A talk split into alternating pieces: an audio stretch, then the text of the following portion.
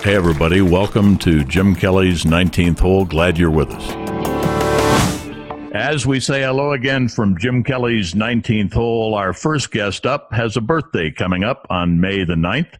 Our friend, a native of Kerrville, Texas, out of the University of Houston with a degree in psychology that I can honestly tell you in the 40 some years that I've known him, he's done absolutely nothing with, is John Mahaffey. Thanks a lot, Jim. And you're absolutely right. Absolutely right. That degree in psychology did nothing for your golf career or for your uh, your book writing career, which we'll get to. But uh, for those that don't know about John Mahaffey, just a little background and context.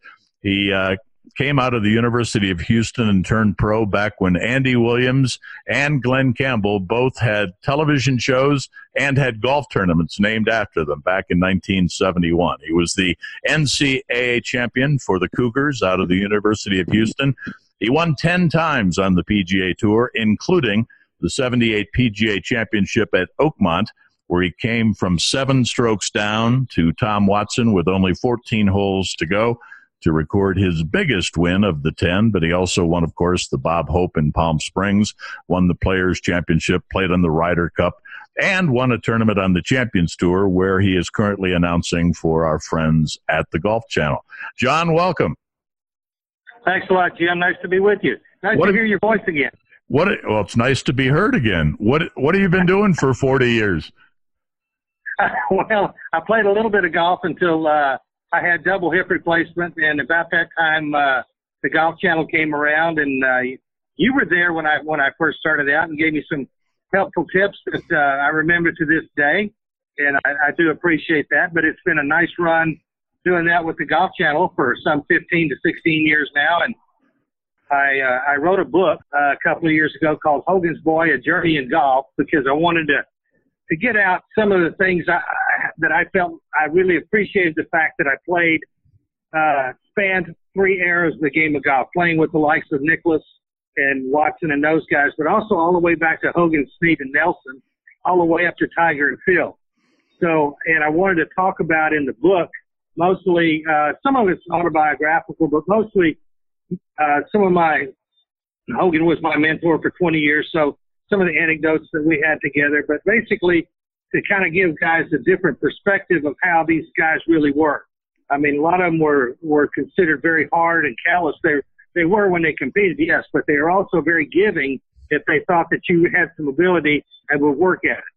Well, it's interesting that you mentioned Mr. Hogan because I will always refer to him as Mr. Hogan, but I had the great honor back in the mid 90s of interviewing him at the headquarters of the then Hogan Golf Company.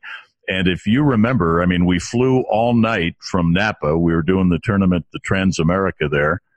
Uh, we flew all night. We got there, met with David Huber of the Hogan Company and his PR guy, a great little gentleman named Eli.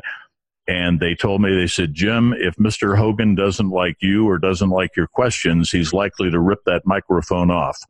And we sat patiently. I'm in my jacket and tie. We had two cameras set up.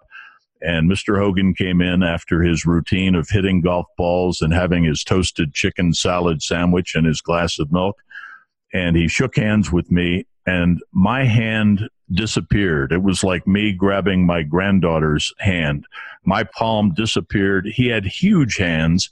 He could not have been nicer for about an hour and a half. We rolled and filled up two cassettes of tapes, and he gave me that photograph of him hitting the one iron at Merion and autographed it. So that's my personal remembrance of Mr. Hogan, and I know you've got a bunch. Well, that's that's exactly right. I mean, I, I was so lucky to uh, meet him. Sort of, it's really not really a fluke. It's in my book, but uh, I, when I went to the University of Houston, I won the NCAA in 1970. Also, was tied Ben Crenshaw for low amateur in the U.S. Open that year at Hazeltine in 1970. So uh, Jimmy Demaret and Jackie Burke out of Champions would give guys at the University of Houston that were thinking about playing the tour, they give them a chance to work out at the golf course, basically so you, that you can hit a lot of practice balls and play and, and stuff like that. And also to give you a sense of why you didn't want to be behind the counter selling golf balls to Mr. and Mrs. Jones, who just came in to ask you what you were going to do with the cart that broke down on 15. So you did, that's, that's not the life that I, I look forward to. But because Demaret and Hogan were best friends, knew that I had learned to play golf out of Ben Hogan's book. We didn't have a teaching professional in Kerrville, Texas when I grew up.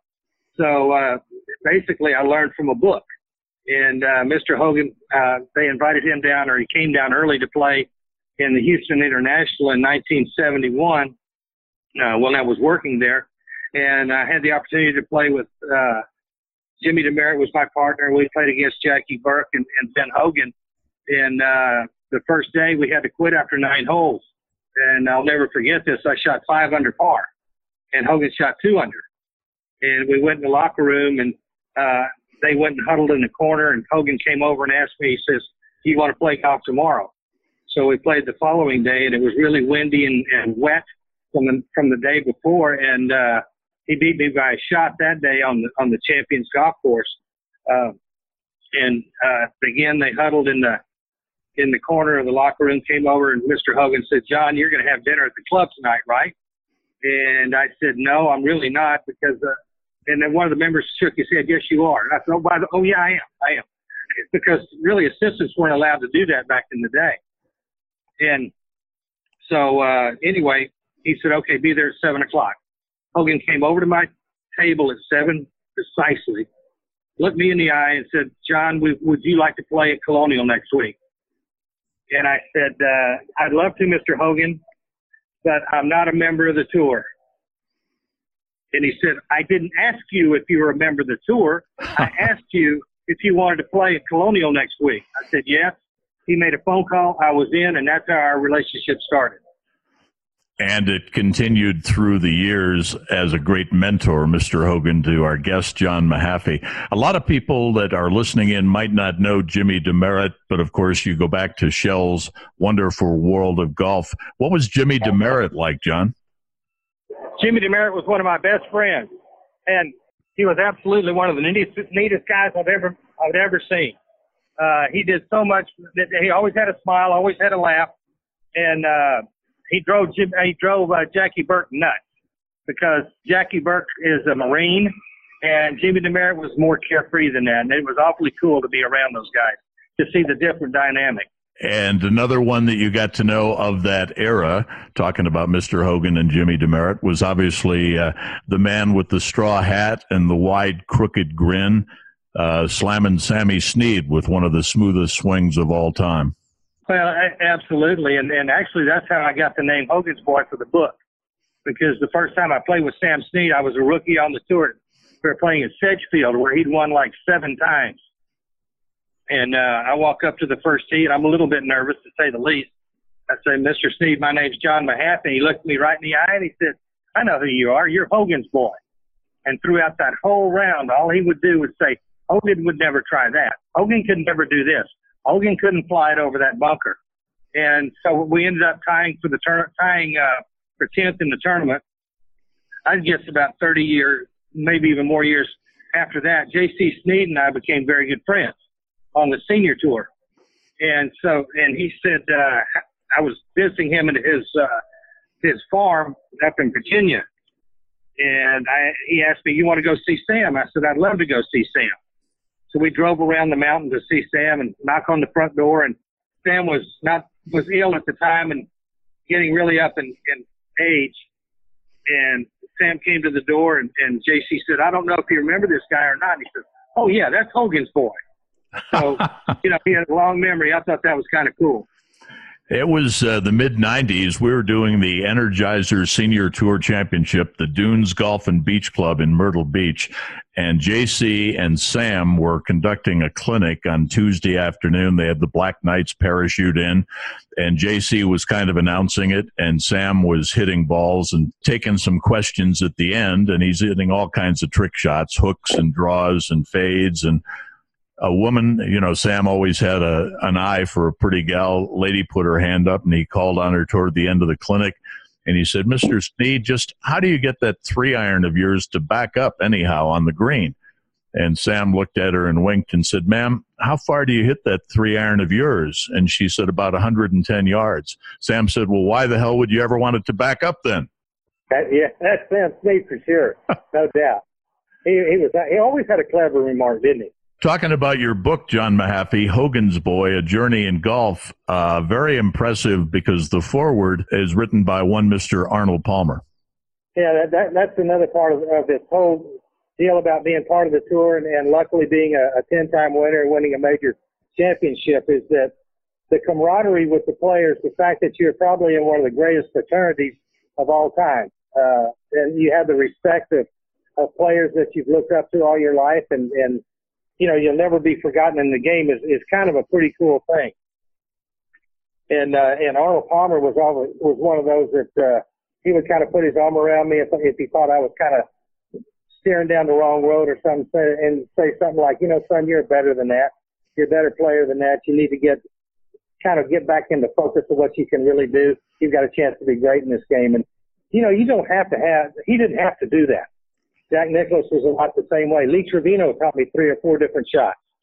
Uh, he taught me the bladed wedge shot. He taught me a lot of different things.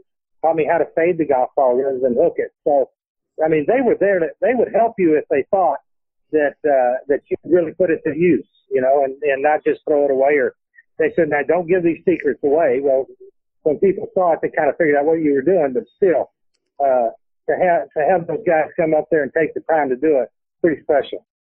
John Mahaffey's our guest. He's pretty special. He learned those tricks very well. 10 PGA Tour titles, the 78 PGA Championship at Oakmont, the Bob Hope Desert Classic, the Players Championship back before it was the TPC Sawgrass. Uh, we'd be remiss if we didn't stroll down uh, Magnolia Lane just a little bit. If memory serves, you played in 12 Masters at Augusta and you tied for eighth back in 1981. What memories of Augusta you have conjured up in that uh, Kerrville, Texas brain of yours, young man? Well, you were mentioning the one in 1981. I actually had a that's three years after I'd won the PGA. So you'd figure that that I was kind of used to the uh, major golf, if you want to put it that way. I'd lost two U.S. Opens prior to that, so I've been under the heat quite a bit. And I had a chance to catch Tom Watson on that final day. And if people don't think that you don't, that adrenaline isn't a big part of the game, they're totally wrong. I walked up to 16, 17, and 18, and I was playing beautiful that day. And I hit a beautiful shot right at over the flag at 16, kind of up where Tiger chipped it in that one time and made bogey. The next hole, I drove it right down the middle of the fairway, hit an, an eight iron right at the hole because I knew I was a little bit, the adrenaline was pumping. It was a seven iron shot, but I just thought if I hit a solid eight, it would be enough to keep it underneath the hole. It went over the green. I made bogey. 18, I drove it down the right side, took a shot at that front left pin, went right over the pin into the crowd, bogey. So what I remember about that, that part of Augusta, was that uh, adrenaline plays a huge part to be able to control that uh, under those circumstances, being the first major of the year and uh, and just being the Masters and uh, with all the history and the drama uh, was just was something else that I, I couldn't handle it at the time. Back when you were playing at Augusta in your 12 Masters, and especially in 1981 when you tied for eighth and had a shot at the green jacket, do you remember what you hit on the par 5 13th and on the par 5 15th? Well, I wasn't long enough to get there, and two, so I, I'm I'm sure I laid up on both of those holes. Uh, I think I birdied 13 and I think I parred 15. But when you watch on TV now and you see Dustin Johnson and the big hitters driver eight iron. I mean, has the equipment ruined some of the uh, old golf courses, the traditional, the uh, time tested great venues? Well, I, I, don't think there's any question that the equipment has helped a lot of things. The, the golf shafts are much more consistent now, they're lighter. Club faces and the club heads themselves, they're heel weighted and toe weighted and they're bottom weighted, easier to get up in the air. The hybrid is now in play. We didn't have that back in the day. We were hitting two and three irons trying to help them up in the air. Now the hybrid pretty much does it on its own, and the golf ball gets up in the air quicker, and it also doesn't spin as much, so it doesn't curve offline. So all of those things are different, all right, than when we play. Uh, I don't think it makes it either better or worse. I think the players of whatever era, the ones what they get used to playing and playing well, uh, then that's what you have to do. You play with the equipment that you're given at that particular time.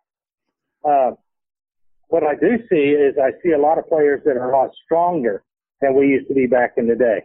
I think uh, Gary Player and, and Frank Stranahan were two guys that, that really worked hard at, at uh, you know, physical fitness. But then you get uh, the, the, the kids today. We didn't know anything about stretching. We had no idea about stretching. We had no idea about a lot of uh, working on the proper muscles in the game of golf. We hit a lot of golf balls, and uh, and that's probably worked on on the muscles that you needed to do more than anything else. But uh, I don't think uh, there's no doubt the golf ball goes further. There's no doubt that these guys can hit it further because of some of the the equipment changes. But I think it's the players themselves that are bigger, they're stronger, uh, they've got wonderful touch, and uh, the depth of talent is incredible on the PGA Tour right now. I know you're working on a second book that's a little bit of fiction, and uh, it's starting to look like the Mueller report. I mean, you're up over 400 pages. well, I, I, just I wanted to do this. Uh, you mentioned earlier in, in, our talk today that uh, about the psychology not helping a whole lot in uh, in my golf game, but it has helped a little bit in the writing. And also, I minored in English in college, so I've always had that kind of idea that I wanted to do something like this, and uh, so I decided to kind of get a little bit on the seedy side of things and, and, and uh, how certain things were handled back in the day, and maybe even so today a little bit. And uh, just, uh, I think it's, it's it's an interesting book that's taken a lot of different directions, and in fact, enough to where I can I know I can do a sequel if I want to, and uh, I'm thinking about doing a third after that. So we'll see what happens. Do you have a working title for the third book? Not the third, no. Now, the first book is called Shafted, The Seduction of the Lure, and it has to do with, with things that we fall into traps. And it's not just about golf or, or sports or anything else. It's, it's things that we fall, traps we fall into in life that all of a sudden we're in over our heads and we don't know how to get out.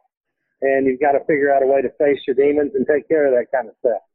And, uh, it doesn't help to have people there that that reinforce the bad habits. So uh, that that's part of what the first book is, is all about. The second one is going to be about a guy that that keeps avoid, uh, avoiding the law and avoiding all kinds of people. And this is uh, and he's a nemesis of these these guys that are really the heroes of the, are my my uh, protagonists in the book. So uh, I named that one so far Nemesis. It'll probably change, and the titles may change this has not gone to uh, any proofreading or anything else. I'm just kind of having fun with it right now, Jim.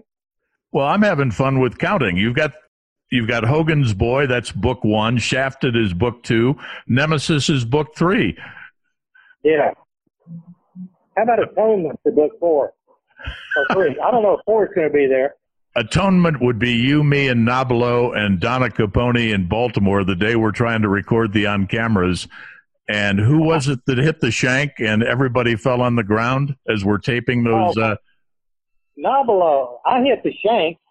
I had I had never shanked a ball in competition in my life, and we got we kept doing it. I kept hitting these shots up there about two and three or four feet, whatever, and all of a sudden now we're we're taping all this kind of stuff. On our sixth tape, we got everything perfect except the shot. Then I shanked it over Nobilo's head. That's yeah, I remember that. Well, and that was the day Frank couldn't speak. I mean, he couldn't say his name without a cue card. And finally, I went over and grabbed a lady out of the gallery and just said, You're our new guest analyst. And she did it. He nailed it perfectly. Yes, she did. oh, those fun times, man. They really were. Everybody go to the bookstore and pick up a copy of Hogan's Boy, A Journey in Golf by John Mahaffey, a foreword by none other than Mr. Arnold Palmer, and then watch in the bookstores at your Barnes & Noble for Shafted, coming to a uh, Barnes & Noble soon. Our guest has a birthday coming up on May the 19th. PGA champion from 1978, John Mahaffey, 10 time winner on the PGA Tour and my friend from some 40 years. Thanks for being on 19th hole, Johnny. My pleasure, Jim. You know, anytime. Give me a shout. Go take Elizabeth to dinner and put it on my Blockbuster card. I've already done that twice. How unlike you. It would have been three or four times by now. I know. Thanks, my friend. Be safe, Johnny. You too. Thank you. You've been listening to Jim Kelly's 19th Hole. We hope we've entertained. We hope you've learned something. And most importantly, we hope you'll come back. So if you liked what you heard, please come join the Jim Kelly 19th Hole community. That's right, Apple Podcast, Google, Spotify, or your favorite podcast player. Again, subscribe, it's free.